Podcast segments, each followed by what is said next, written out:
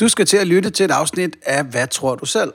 Det er altså en podcast, der går ud på at tale med troende mennesker om deres individuelle religiøsitet, og i det her tilfælde også om deres respektive tro samfund.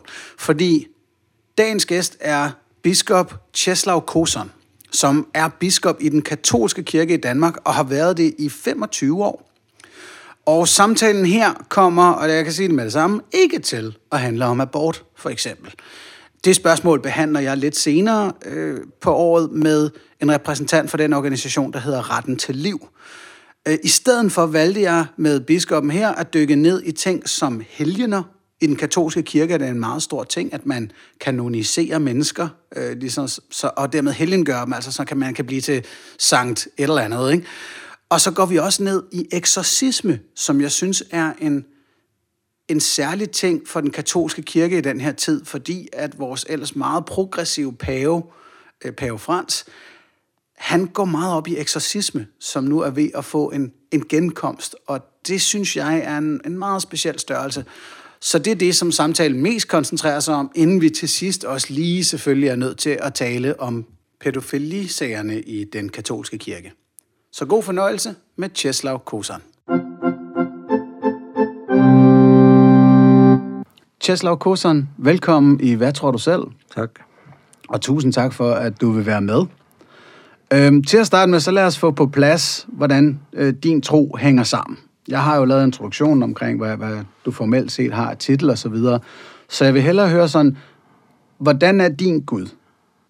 Ja, jeg er jo kristen og katolsk kristen, og øh, hvis vi skal opsummere trosbekendelsen, så tror vi på en øh, Gud i tre personer. Altså en mm. Gud, Fader, Søn og Helligånd.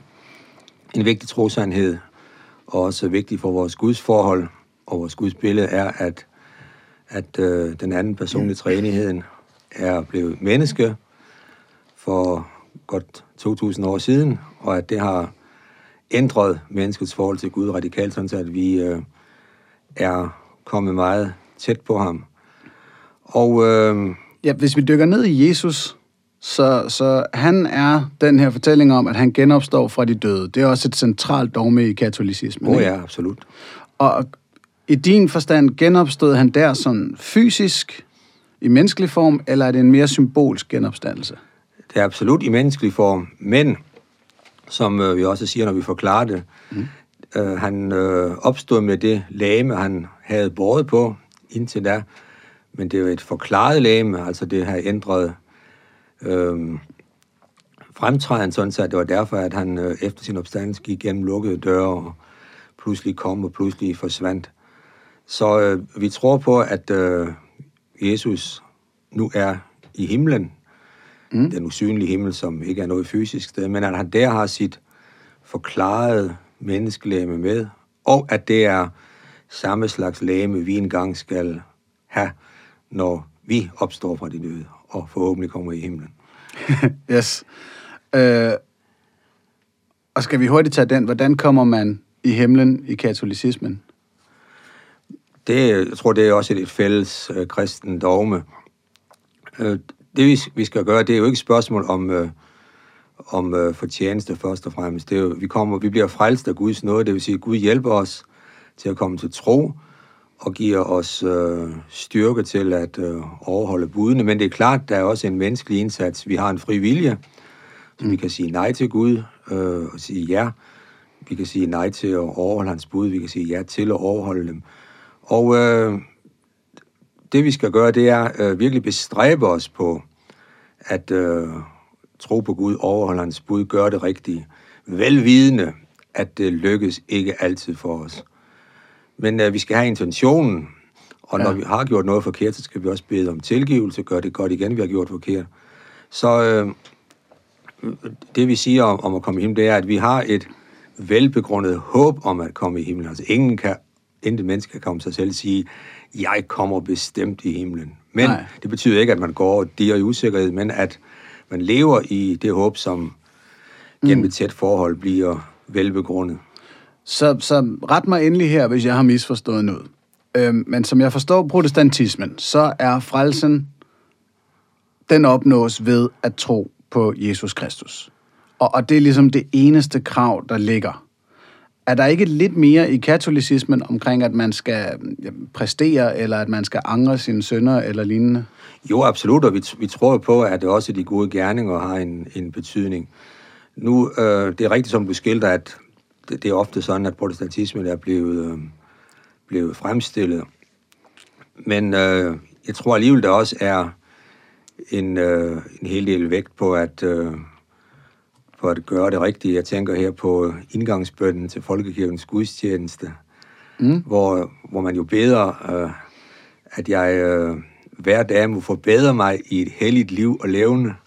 Ja. Øh, angre mine sønder, tro i liv og død på Jesus. Så det er jo faktisk øh, et udtryk for, at vi strengt taget ikke er så langt fra hinanden, katolikker og, og protestanter.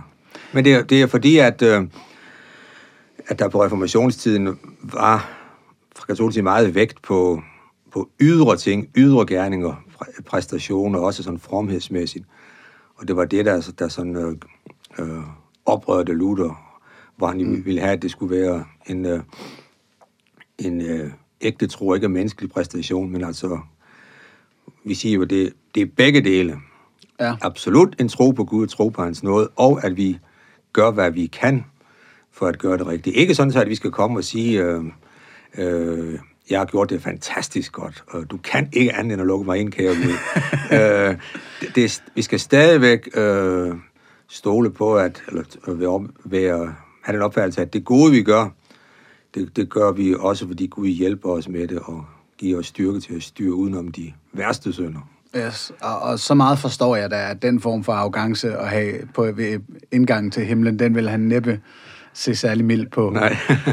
Men det, jeg sådan tænker omkring det her med forskellen på katolicismen og, og protestantismen i det her, det er, at hvis jeg er lidt drillende, så siger jeg jo gerne, at, at den danske protestantisme især er måske den nemmeste religion i verden.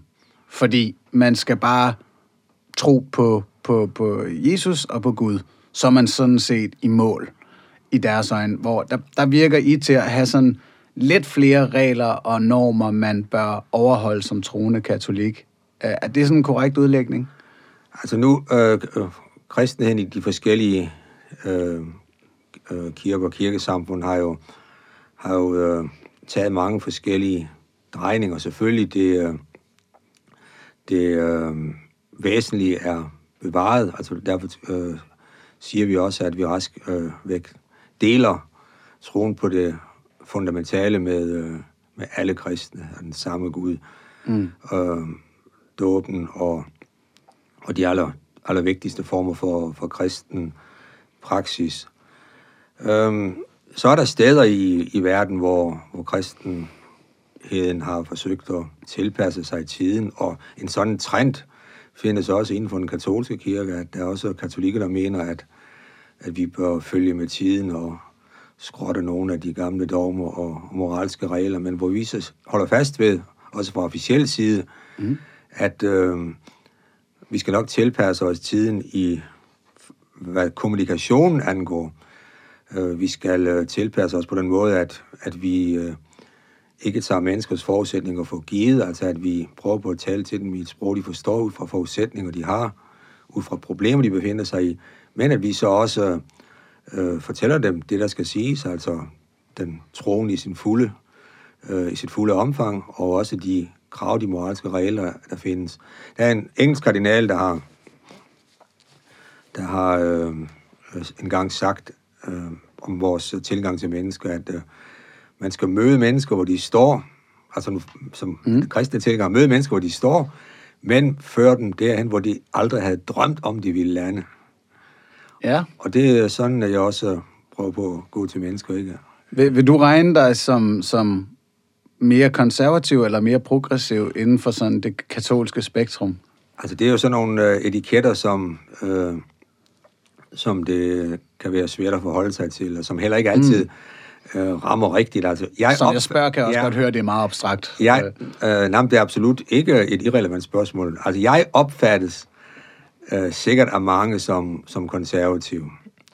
Men øh, der, der er jo forskellige måder at være konservativ på. Det at være konservativ, eller det at holde fast ved, ved, ved de øh, etablerede dogmer, ved den overleverede øh, lære og moral. Det opfatter jeg ikke som øh, konservatisme, men som, som øh, øh, en form for trofasthed mod, mod det evigt gyldige budskab. Mm.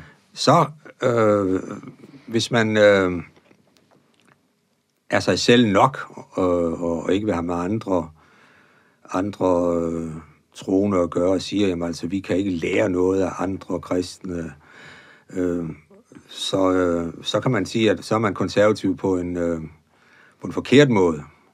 Mm. Øh, hvis man er lukket ind i sig selv og tror, at ens egen verden er den, den, den fuldkommende. Altså det, vi anser den katolske ikke for den rigtige, men vi er absolut klar over, at, at ikke alt i den katolske foregår på den rigtige måde. Ja. Og vi øh, er også øh, helt klar over, at der i blandt andre kristne øh, foregår rigtig meget godt, leves meget sund, autentisk kristendom, som derfor også giver grundlag for et, for et godt fællesskab med dem. Der er et spørgsmål, jeg har lyst til at stille dig, fordi det tænker jeg, det går nemlig på tværs af al kristendom.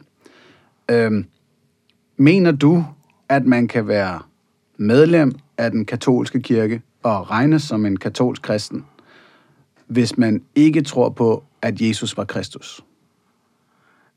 Nej, det kan man ikke. Altså, det, det er øh, virkelig vigtigt for os. Det er det fundamentale dogme, at, og tror vi til fælles med alle kristne, at øh, det er grundforudsætningen for... Ja, når, man, og når du siger til fælles med alle kristne, så lige på nær den danske folkekirke, ja. Hvor øh, jeg havde øh, Peter Biskop, øh, Biskop Peter Fischer Møller i den her podcast ja. også, som siger, jamen, det, han tror selvfølgelig på, at Jesus var Kristus, ja. centralt i den formodning, at han genopstod fra de døde, ja. men at det ønsker han ikke at sætte som krav for medlemmer af sin kirke. Hvor jeg tænker sådan, vil I sætte det som, som krav for en person i jeres menighed, at vedkommende skal tro på, at Jesus var Kristus og genopstod fra de døde? Jo, men jeg kan se heller ikke nogen øh, grund til, at nogen skulle forkaste det. Altså, hvad skulle øh, argumentet være for ikke at tro på ham, hvis man vil kalde sig kristen? Øhm, jamen det er jo det, at vi, vi har i dag i Danmark jo ja. øh, rigtig mange mennesker. Ja. Øhm, statistikken siger, at vi har 65 procent, der kalder sig kristne, ja. og vi har 20 procent, der tror på, at Jesus genopstod fra de døde, mm. og altså var Kristus. Ja. Så vi har 45 procent, der kalder sig kristne, mm. men faktisk ikke tror på det centrale dogme i kristendommen. Så, så der er i hvert fald en del, der ønsker at gøre det her, og ligesom mener, at deres kristenhed snarere har noget at gøre med øh, værdier og kultur, end den, det, den her centrale øh, tro på, at Jesus var Kristus. Ja, og der er jo øh, sikkert mange kristne, også mange katolikker, som, som ikke tror på alt. Alligevel har de, har de øh, i den forstand ret til at kalde sig katolikker, fordi de er døbt katolsk, tilhører kirken, har ikke meldt sig ud. Men øh, hvis man øh, sådan øh, virkelig skal... Øh, ja, også en af forudsætningerne for at kalde sig kristen, hvad enten det er katolsk kristen eller luthersk kristen, det er, at man tror på det, der siges i trosbekendelsen, eller tro og trosbekendelserne. Mm. Og det skal man kunne øh, stå inde for i den version, som, øh, som kirken har udlagt. Altså, at Kristus er opstået fysisk fra de døde og sidder ved faderens højre og er Kristus. Ja, det glæder mig, at du siger det. Ja. Altså, og jeg, jeg er glad for, når, når vi er enige om den slags, men det er jo ja. der, hvor når jeg taler med kulturkristne, mm. at de synes, jeg tager religion for alvorligt. Ja. Nå, ja, det, det er jo ikke, om man kan. Nå, men lad os komme tilbage til dig. Øh, hvad tiltrak dig ved, ved troen? Altså, nu er jeg opvokset i et uh, katolsk hjem, så det var naturligt, at jeg blev døbt katolsk, opdraget katolsk, kom på katolsk skole, øh, lærte af mine forældre at bede, og kom med i kirke. Så jeg har sådan set fået det ene med nærmest modermælken, og i mm. hvert fald øh, øh, der var en del af min barndom og ungdom. Men øh, så kom der et tidspunkt, hvor, ikke hvor jeg gjorde oprør, det sker jo nogle gange, men altså hvor, hvor det begyndte at sige mig noget.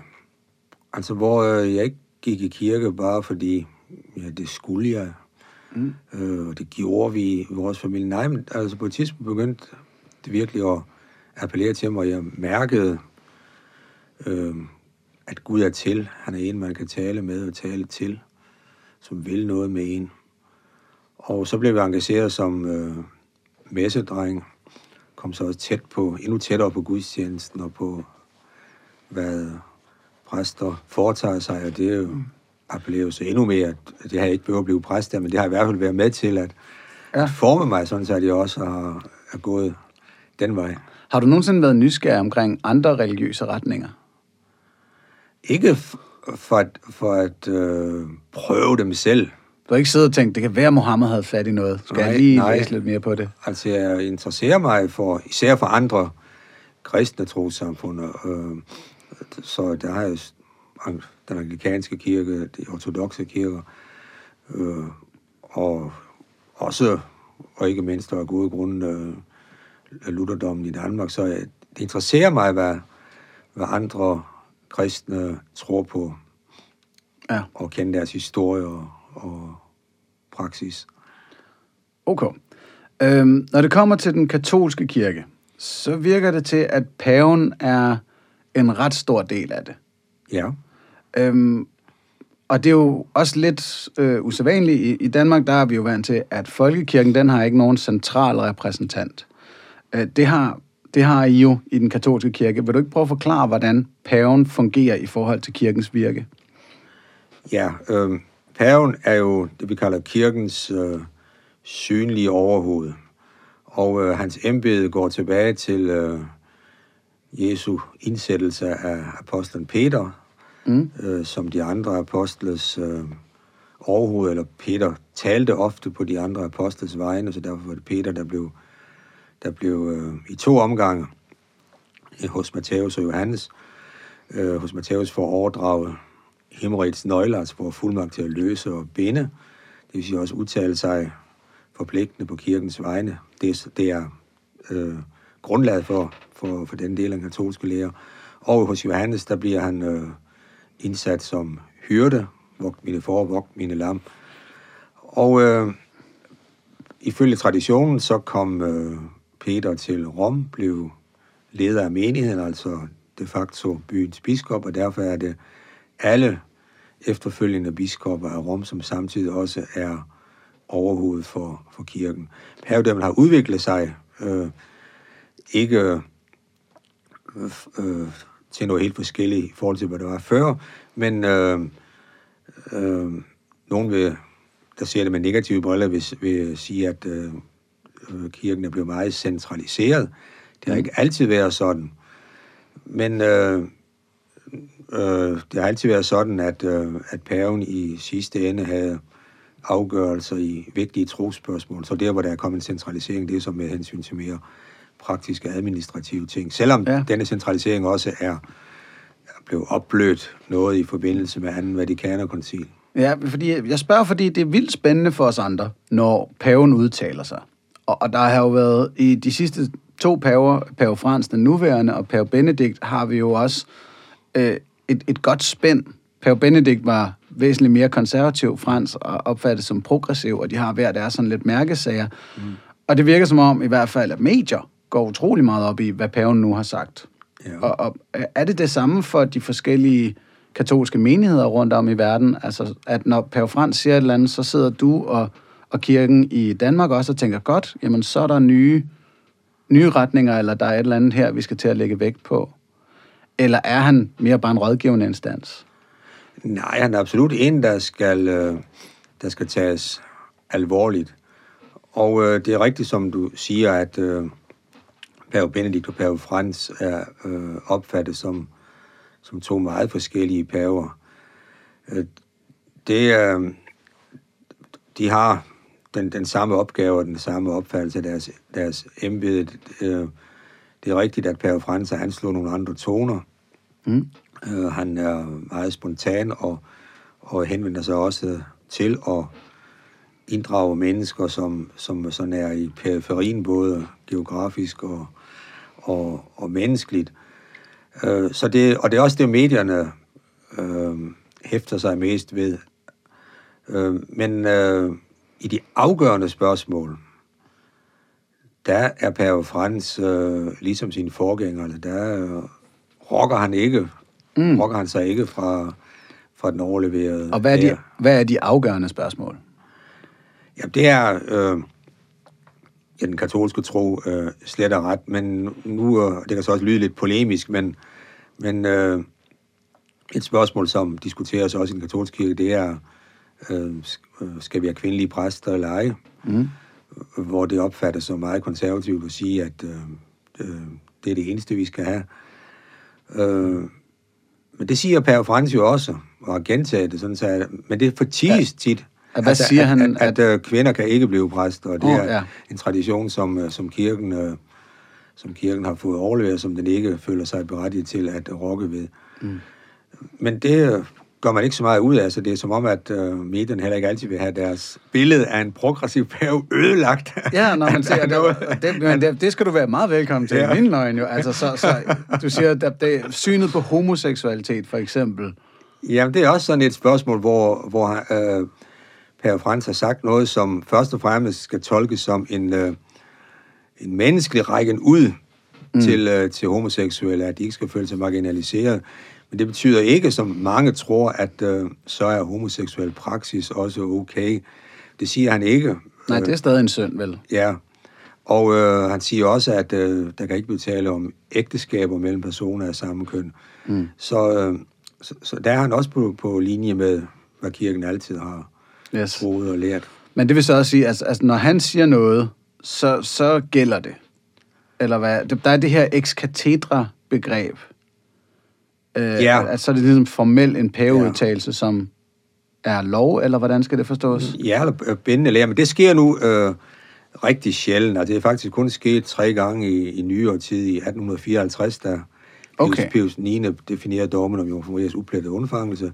1870, da han definerede øh, pavens ufejlbarlighed i lærer og moralsager, og i 1950, hvor det længe troede dogme om Jomfru Marias optagelse i himlen blev defineret af Pius den 12.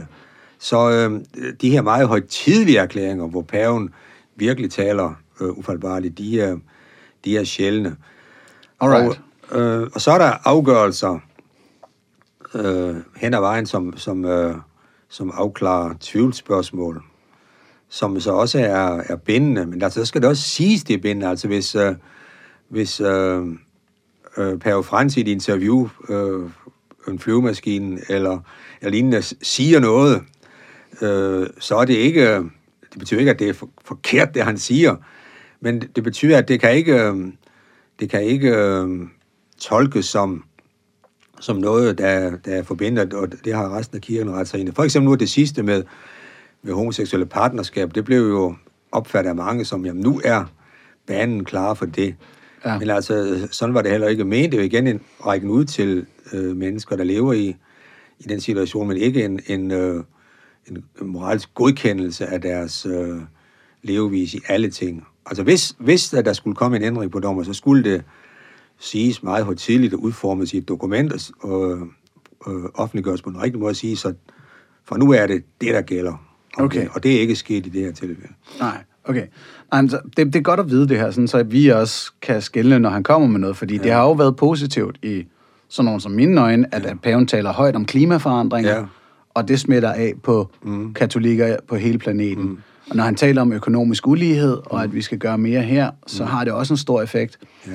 Og det får mig så frem til noget, som jeg synes er sindssygt spændende. Eksorcisme. Altså øh, dæmonuddrivelse.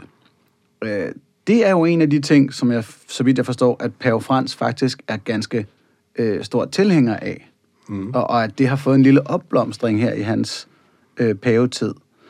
Øh, jeg fandt for nylig ud af, at der er en, vist en enkelt eksorcistpræst i folkekirken, hvilket jeg slet ikke anede noget om. Mm.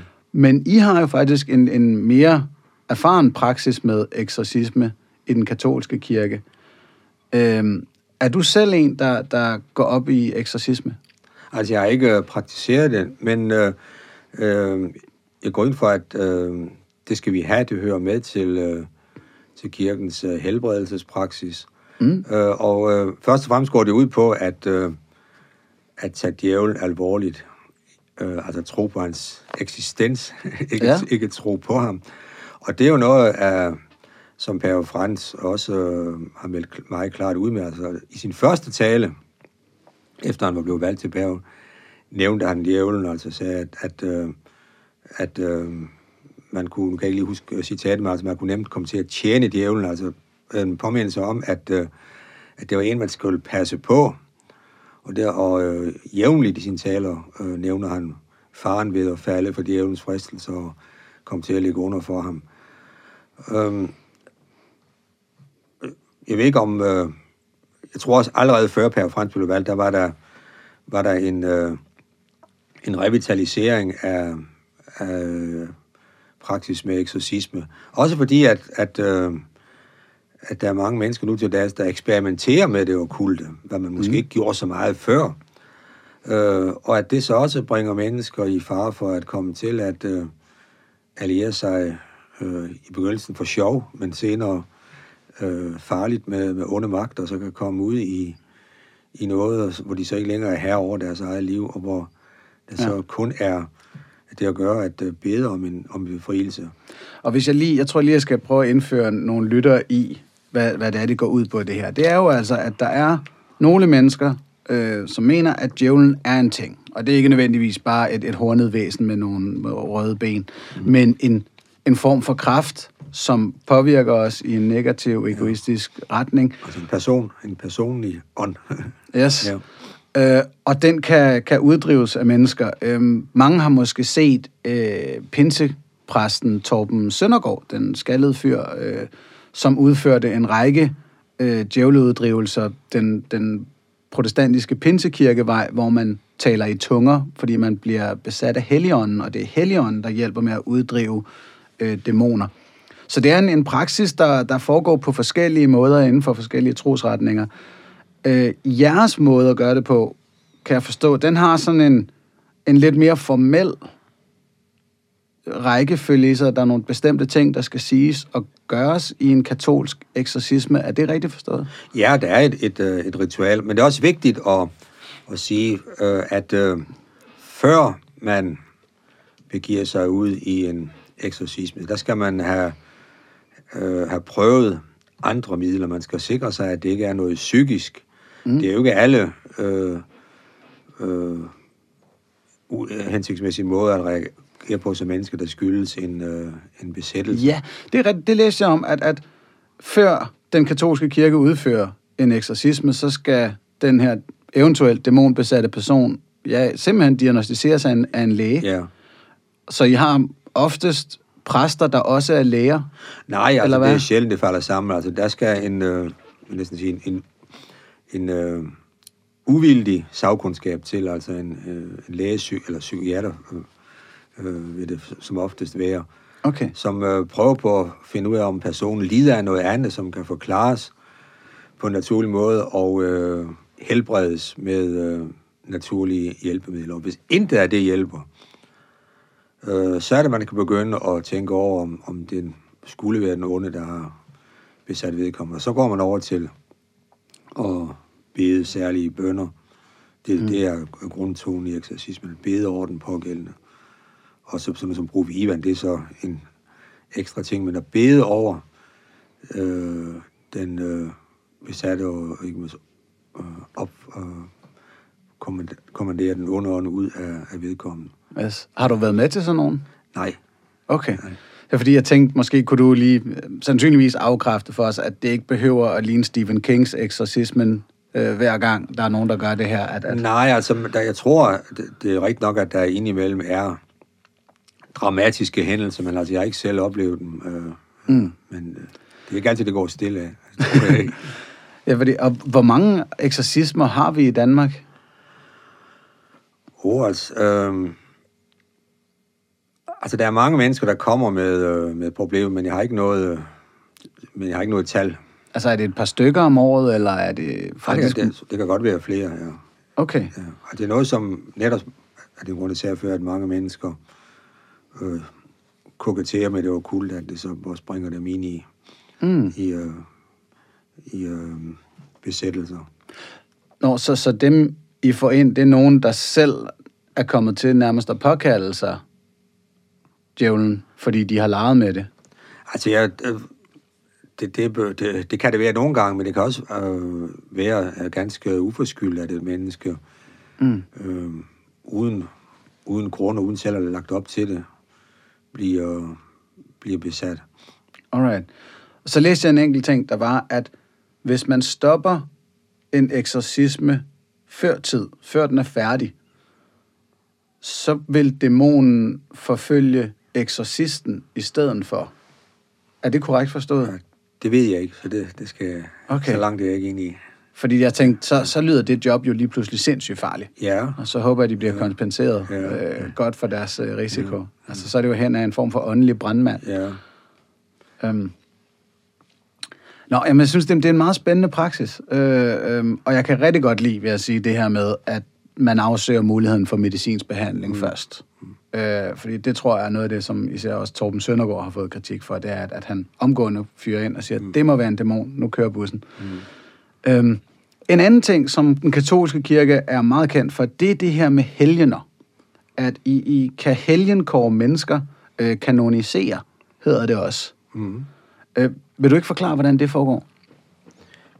Jo, øh, indledningsvis så vil jeg sige, at vi alle sammen er kaldet til at være hellige. Og hellige betyder jo at øh, gøre det så godt som muligt, at følge Gud i tro og, og gerning.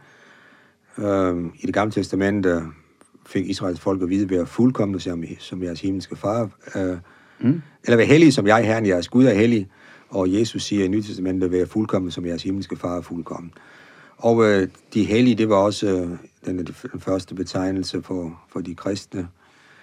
Øh, så øh, der er et, øh, et alment kald til at være, at være hellig.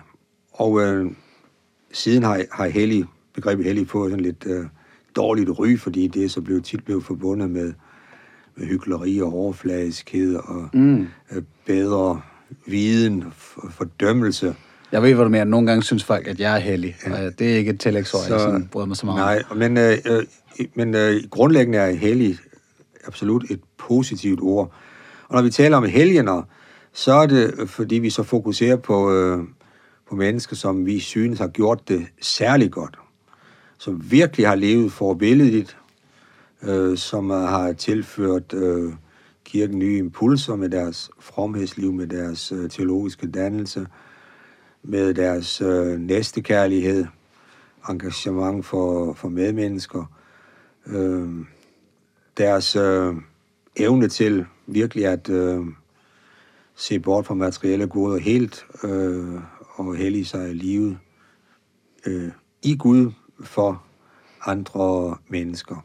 Mm. Og øh, det er så mennesker, som man nu tit, øh, også i levende liv, har set op til os, hvor der så også øh, opstår en, øh, en spontan kult. Sådan var det med, i de første mange århundreder, hvor, hvor øh, de fleste helgener samtidig var martyrer. Altså det var så en, en kristen, der havde holdt ud, var død for sin tro, øh, blev de facto opfattet som en helgen, fordi han har gjort det, bragt det ultimative offer, som ja. Gud ikke kan andet end, end, øh, end tage imod. Så derfor har man æret øh, til at begynde med ikke mindst martyrerne øh, fra de første kristne århundreder. Men så er det, der blev, det der blev lidt fredeligere, og man ikke behøver at dø af at være kristen. øh, så øh, var der helgener, der udmærker sig på en anden måde som forbilleder. Og øh, den proces er, øh, er jo også øh, har udviklet sig gennem tiderne. Tidligere var det noget, der foregik på lokalplan i de enkelte bispedømmer. Mm. Senere blev det centraliseret i Rom, der skulle romersk godkendelse, også for at holde lidt styr på det, sådan, så man ikke øh, måske alle, nogle gange for lemfældigt, øh, og også andre motiver. Ja, fordi der, der er blevet sådan nærmest en helt øh, øh, procedure ja. i forbindelse med kanonisering. Jamen, det er netop for at sikre sig, at, øh, at øh, alt i øh, vedkommende persons liv er blevet endevendt, så der ikke er, mm. Der er nogle, nogle øh, mørke sider. Det behøver ikke være sådan, at, og det er ikke sådan, at øh, alle helgener fra begyndelsen af var, var fuldkommende mennesker. Der var mm. helgener, der var der levede et meget dårligt liv, øh, ligefrem også var i, imod kristendommen, som omvendte sig. Den hellige Augustin er jo et, et, et eksempel, han øh, sådan levede papirløst med en, med en, øh, en kvinde, et barn uden for ægteskab, øh, inden han blev kristen. Okay. Men altså, hans mor, som var kristen, syntes, det var noget værre noget. Ja. Øh, men altså, han omvendte sig og blev så en stor helgen, en stor biskop. Godt, jamen, så der er håb for os alle sammen. Ja.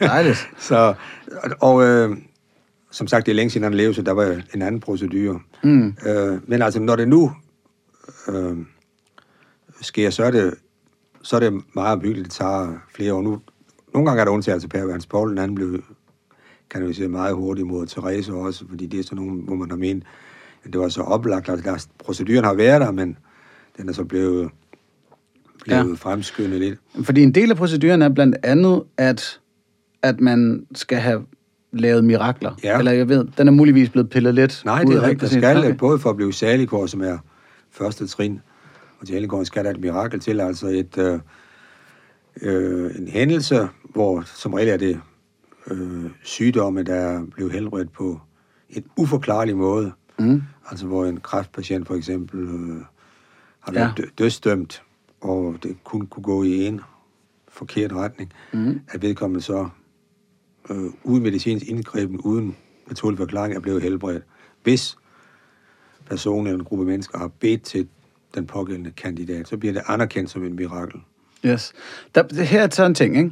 som skeptiker. Øh, ikke bare mirakler, det, det, det ved vi vel godt, at, at jeg, jeg køber den ikke umiddelbart. Men der er en ting, der var meget skægt. På jeres hjemmeside kan jeg læse, at de her mirakler forudsætter, at de involverede i miraklet tror på Gud. Altså at den helgen, der bliver bedt til, for eksempel, var en god, troende, katolsk person, og at, at de, der ellers er involveret i miraklet, tror på Gud. Hvad så med mirakler, der sker blandt mennesker, som ikke er kristne?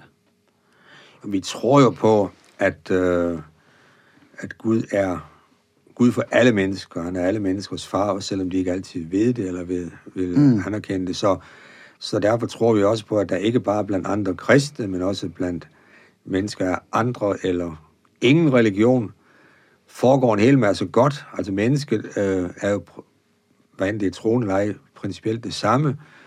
Øh, vi har en samvittighed, vi har en, øh, en iboende evne til øh, grundlæggende og skældende mellem, hvad der er rigtigt og forkert. Og derfor kan man altså også, uden at tro på Gud, gøre en masse godt. Og mm. det, er, det regner Gud også for noget.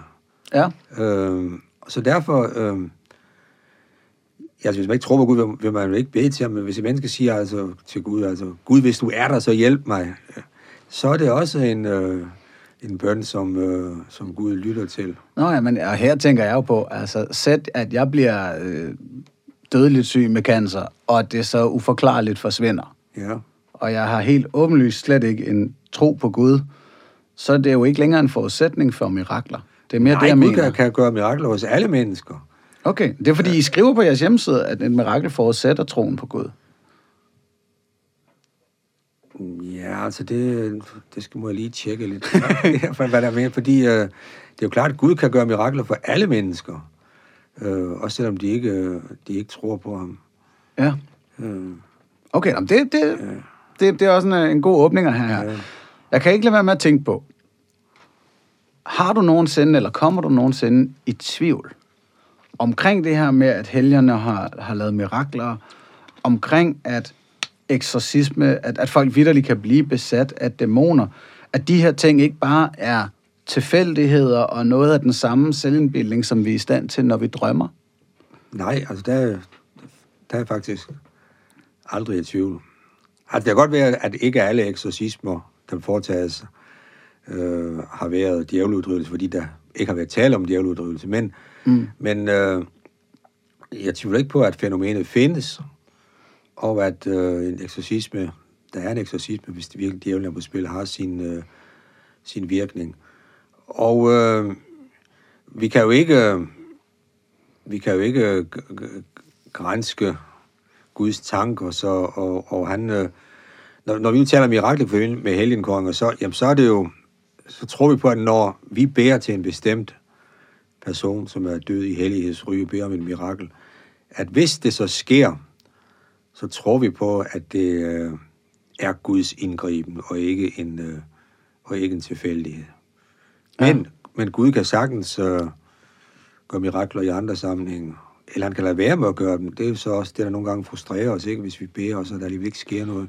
Ja. Øh, Hvad, er du tit ude for, altså fordi det har jeg altid tænkt på, at når så man som troende person hører om, at en anden troende har oplevet noget mirakuløst, og så ønsker man det jo naturligvis for sig selv i en desperat situation, sygdom eller andet, og så sker det ikke.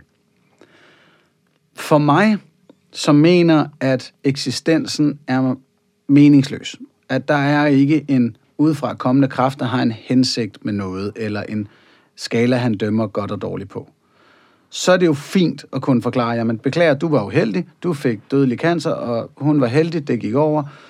Der er bare ikke noget at gøre der.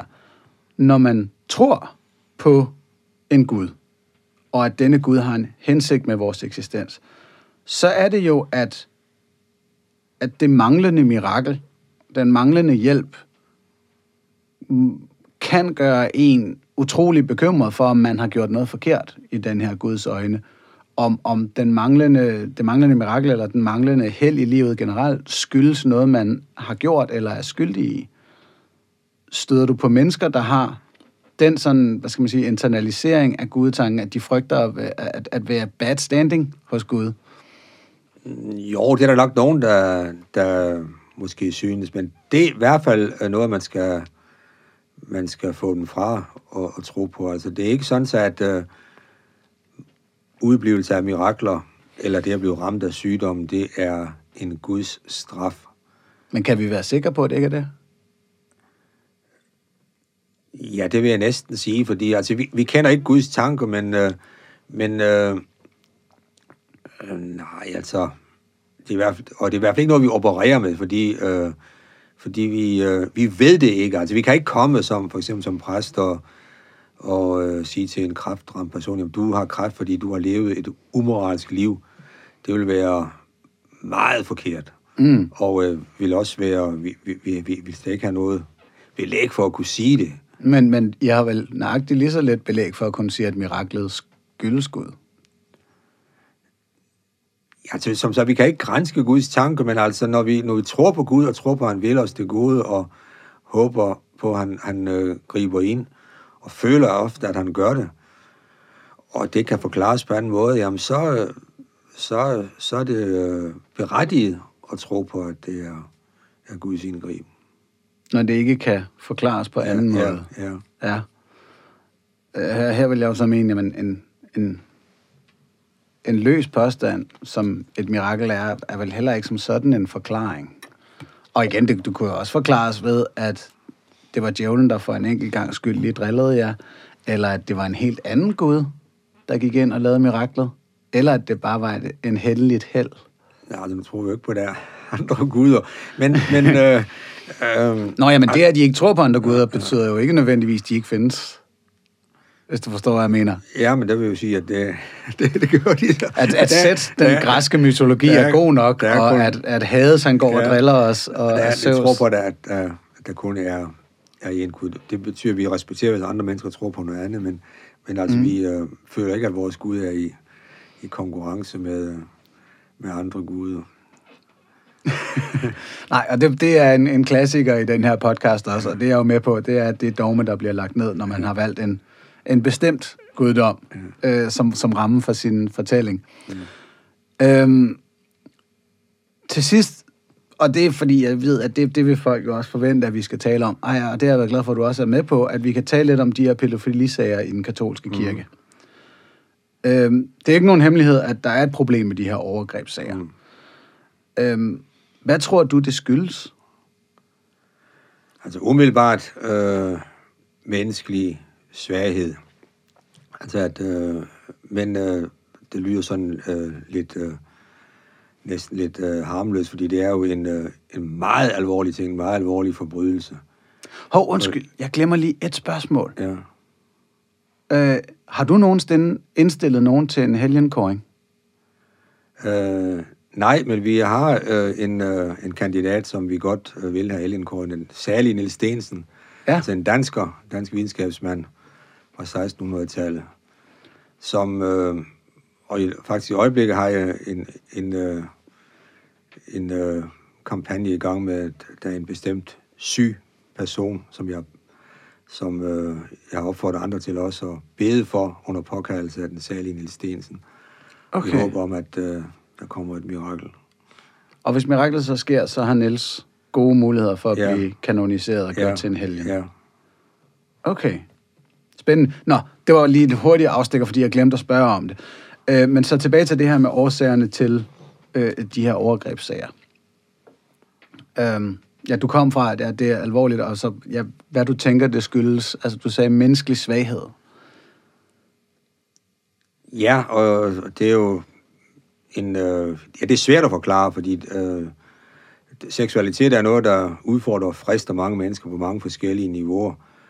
Og øh, det er selvfølgelig øh, særligt øh, øh, forkasteligt, når det drejer sig om, øh, om børn og, øh, og, og, og svage personer. Så hvad det, hvad det egentlig skyldes, det har jeg faktisk ikke rigtig noget svar på. Øh, det, det er klart, at øh, det, det er noget, man skal prøve på at, øh, at tage højde for os, når man øh, indstiller øh, kandidater til at være til at blive præster. Så er I, er I blevet mere grundige i ansættelsesprocedurer nu?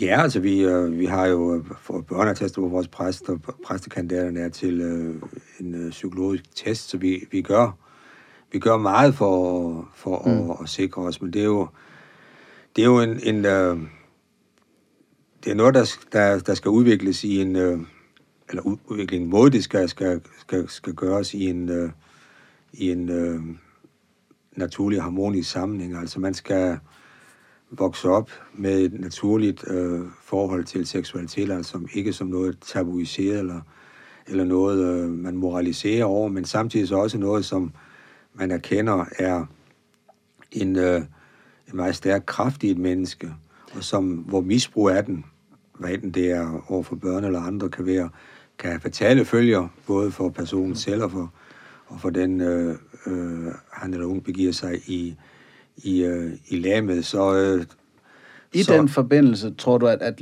præsteløftet om celibat har en rolle at spille? Nej. Øh, øh, Fordi nu siger du det her med, at man, at man skal tillære sit naturlige forhold til seksualiteten. Hvor jeg jo tænker, wow, ikke at skulle gøre det, virker meget unaturligt. Jo, men inden en, øh, en mand bliver præst og går på præstseminar, så, øh, så har han jo skulle øh, gøre sig nogle overvejelser, og dertil hører jo også, at øh, jamen, vil jeg kunne, han ved, hvad han går ind til, altså han mm. skal mhm. leve ugift. Og det betyder ikke bare at ikke at gifte sig, men det betyder det ikke at have noget øh, sexliv i det hele taget. Så kan jeg leve et liv, hvor, hvor seksualitet, udleve seksualitet ikke betyder noget? Kan jeg klare det? Det, skal, det spørgsmål skal en hver præstekandidat stille sig, og øh, også gøre det øh, sammen med andre, altså med åndelige vejledere, sådan så at man, man virkelig også får stillet sig selv alle spørgsmålene. Men er der der så ikke noget, der tyder på, at det løfte er lidt svært at give, når man er i start 20'erne, eller hvornår man nu laver den her, det her præsteløfte? At, at det har vi simpelthen ikke overblik over, når nu det kan gå galt? Eller...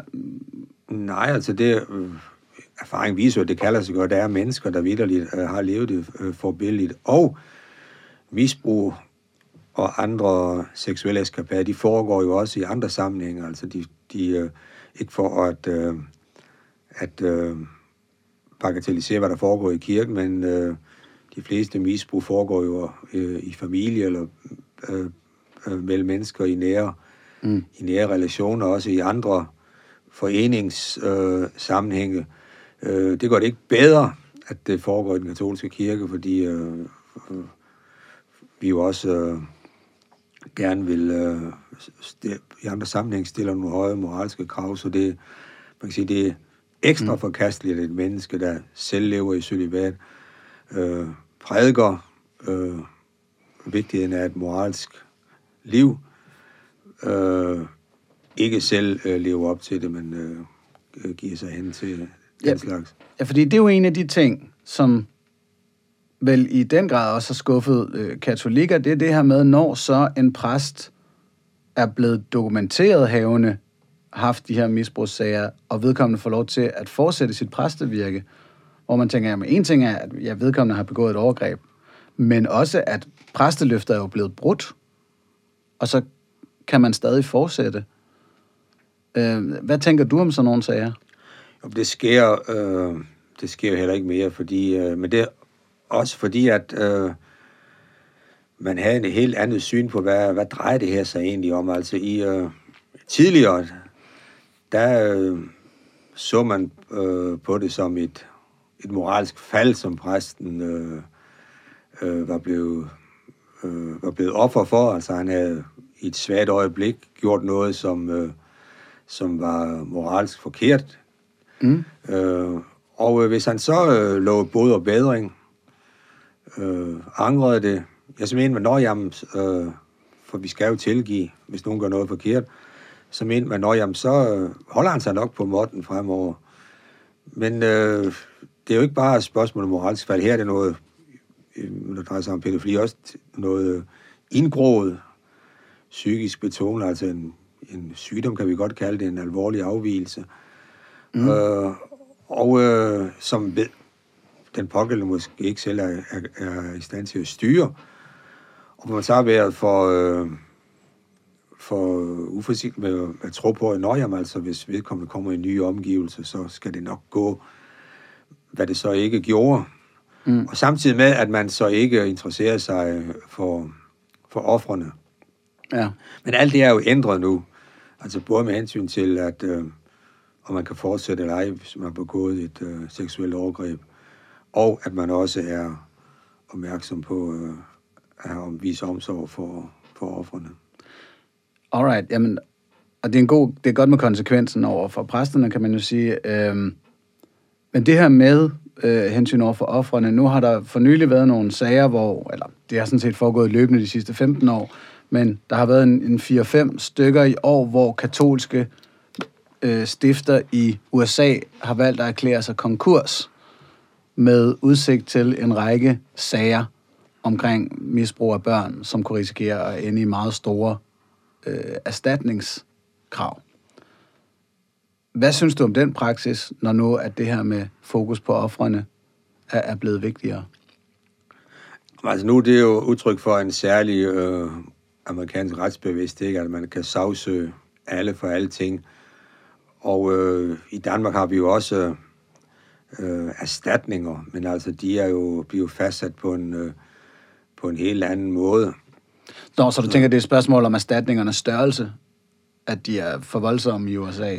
Jo, men altså i, øh, i, i alle søgsmål øh, i USA, der drejer det sig jo, ligegyldigt hvad det er, så, så drejer det sig om, om enorme erstatninger som vi i vores retspraksis synes er, er ude af proportioner. Og øh, det, det mærker et bispedømme så øh, særlig alvorligt. Det betyder ikke, at øh, bispedømmet ikke skal yde nogen form for, for erstatning. Men øh, der bør være en, øh, en vis proportionalitet. Altså hvis vi bare ser på, på vores hjemlige praksis mm. med vores måde at, at fastsætte erstatninger på. Yes. Ah, jamen, øh, der, der kan jeg måske godt følge dig lidt. For at komme mere tilbage til, til dig. Øhm, nu kan jeg jo forstå, at du er født og opvokset katolsk, og du har været glad for det her, som, som troen kan give, og, og hele troslivet. Og nu sagde du, du har ikke været i tvivl om, om Gud og det tilhørsforhold.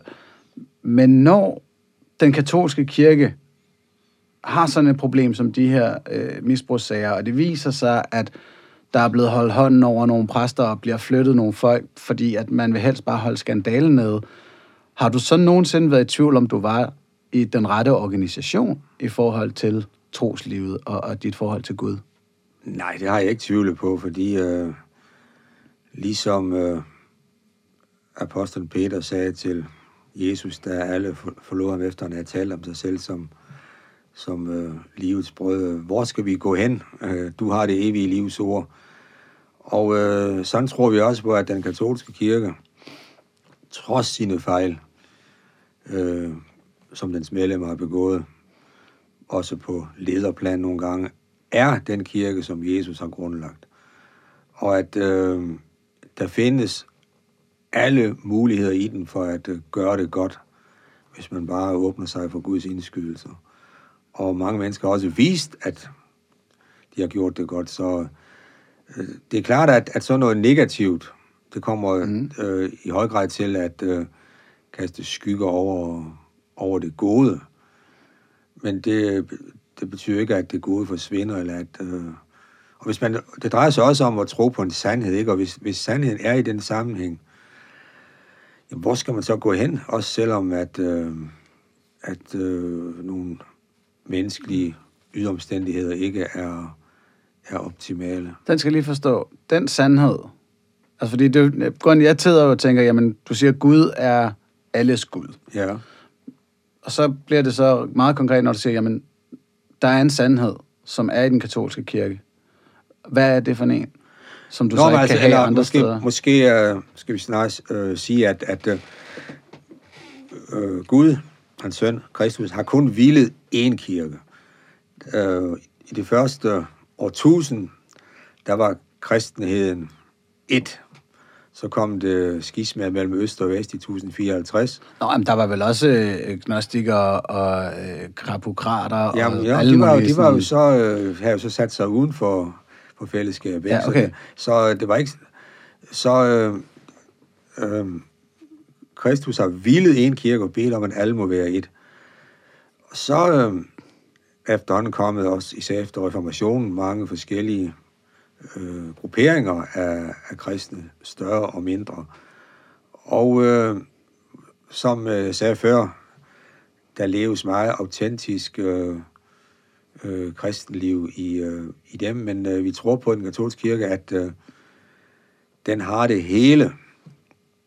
Ja, Øh, den, den, den fulde, den fulde kommer krist- til penge, ja, den så har I... fulde, den, den fulde kristne lærer, øh, øh, den, øh, den øh, overleverede praksis, øh, sakramenterne, kirken som fællesskab, så det, det finder vi ikke andre steder. Så hvis man, hvis man øh, lægger vægt på det, Mm. øh, jamen, så er der ikke andre steder at gå hen. Det betyder ikke, at, at hvis, hvis mennesker virkelig er blevet desillusioneret og forlader kirken, at, jamen, så kan man sige, at det er synd for dem. Øh, så skal man prøve på at ja, også rense sig selv. Hvad, hvad gør vi forkert, siden mennesker forlader kirken? Og hvad kan vi gøre for at få dem øh, tilbage igen? Ja, og og det er jo et, et spørgsmål om, om organisationen. Mm. Øhm, en sidste ting, jeg måske godt kunne tænke mig at tale om, det er fordi første gang, du og jeg overhovedet mødte hinanden, det var på folkemødet, Ja, hvor jeg faldt over en udtalelse fra dig og i en debat, hvor du sagde, at mennesket har et medfødt religiøst behov. Tror jeg nok. ja. Øhm, vil du ikke lige uddybe, hvad du mener med det? Jo, øh, siger, at øh, et hvert menneske har øh, en, øh, en længsel efter sandheden. Øh, efter det rigtige, det ægte. Ja, der kan jeg godt følge dig. Ja. Og øh, det er klart, man, man kan ikke... Øh, måske, nu sagde jeg behov, det har jeg også nok sagt, men også sige et, øh, et instinkt, øh, eller en, øh, et, et berørings, religiøst berøringspunkt. Fordi vi tror jo også på, øh, at øh, vi ikke vi ikke t- øh, tror på Gud, bare fordi vi øh, har fattet det hele, fordi vi er intellektuelt øh, godt skolet og, og udrustet. Øh, øh, også når vi, når vi tror fuldt og fast på det, vi tror på, ikke tvivler, så er vi også klar over, skal i hvert fald være klar over, det er ikke min fortjeneste. Det, troen er en gave fra Gud, som jeg har fået lov til at leve i og, og, og udvikle.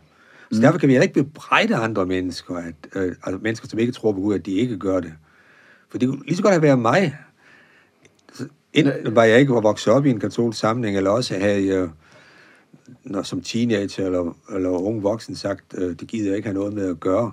Ja, ja fordi det er jo det der med, det, Ja. nu er vi jo på vej ind i, altså hvis jeg har et medfødt religiøst instinkt, så er det fordi, jeg ignorerer det, at jeg i dag er ateist.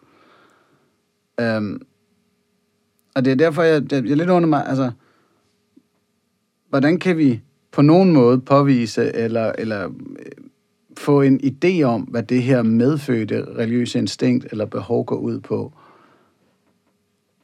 det virker jo meget som blot en påstand, når nu vi er så mange, der arbejder uden religion. Jo, men altså, også lad os måske udtrykke det sådan, at øh, et hvert menneske er et, øh, et øh, potentielt emne for Guds henvendelse. Sådan så at et hvert menneske kan komme til tro.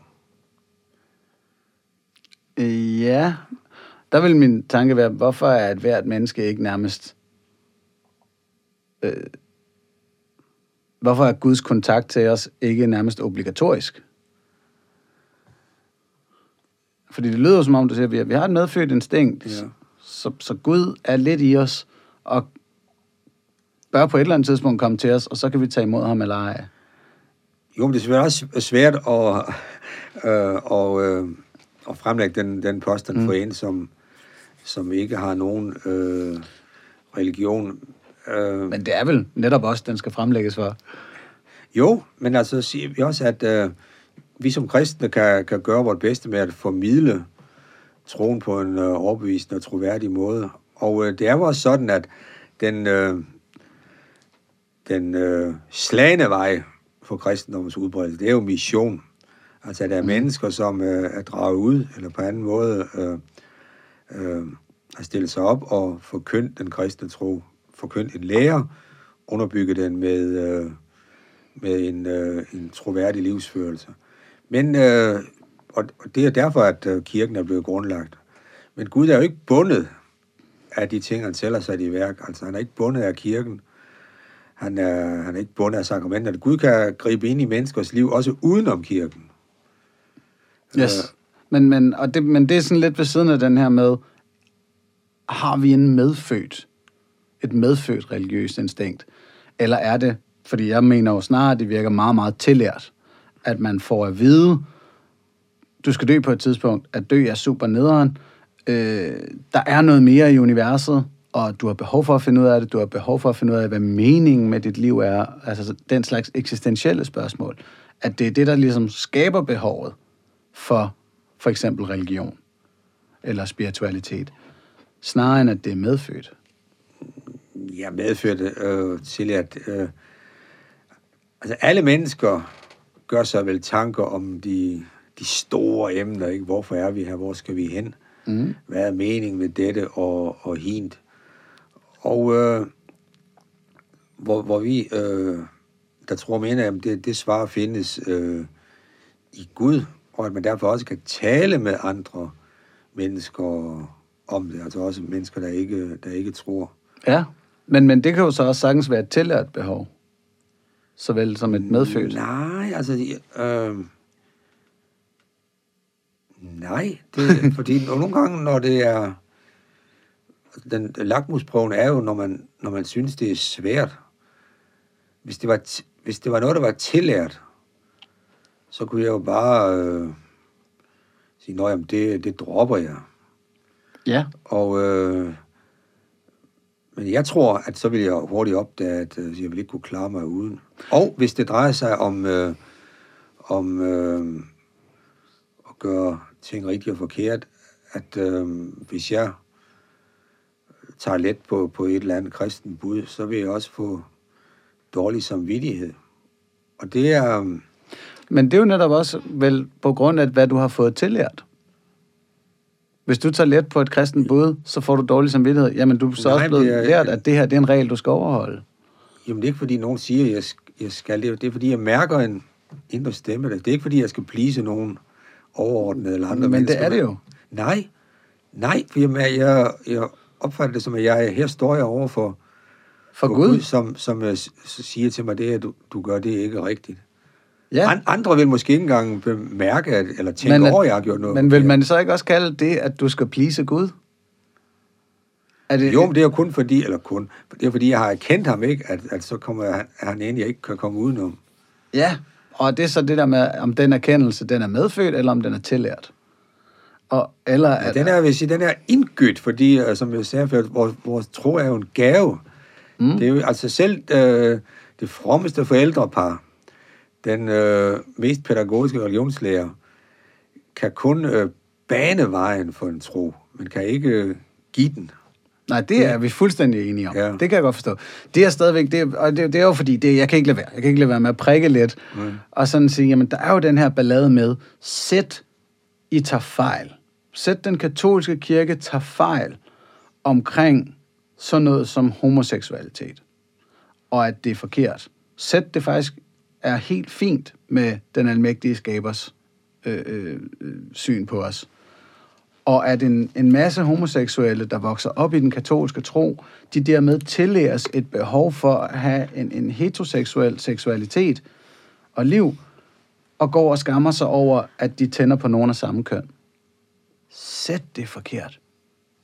Det er mange ofre jo. Jo, er, men- er du nogensinde i tvivl om det?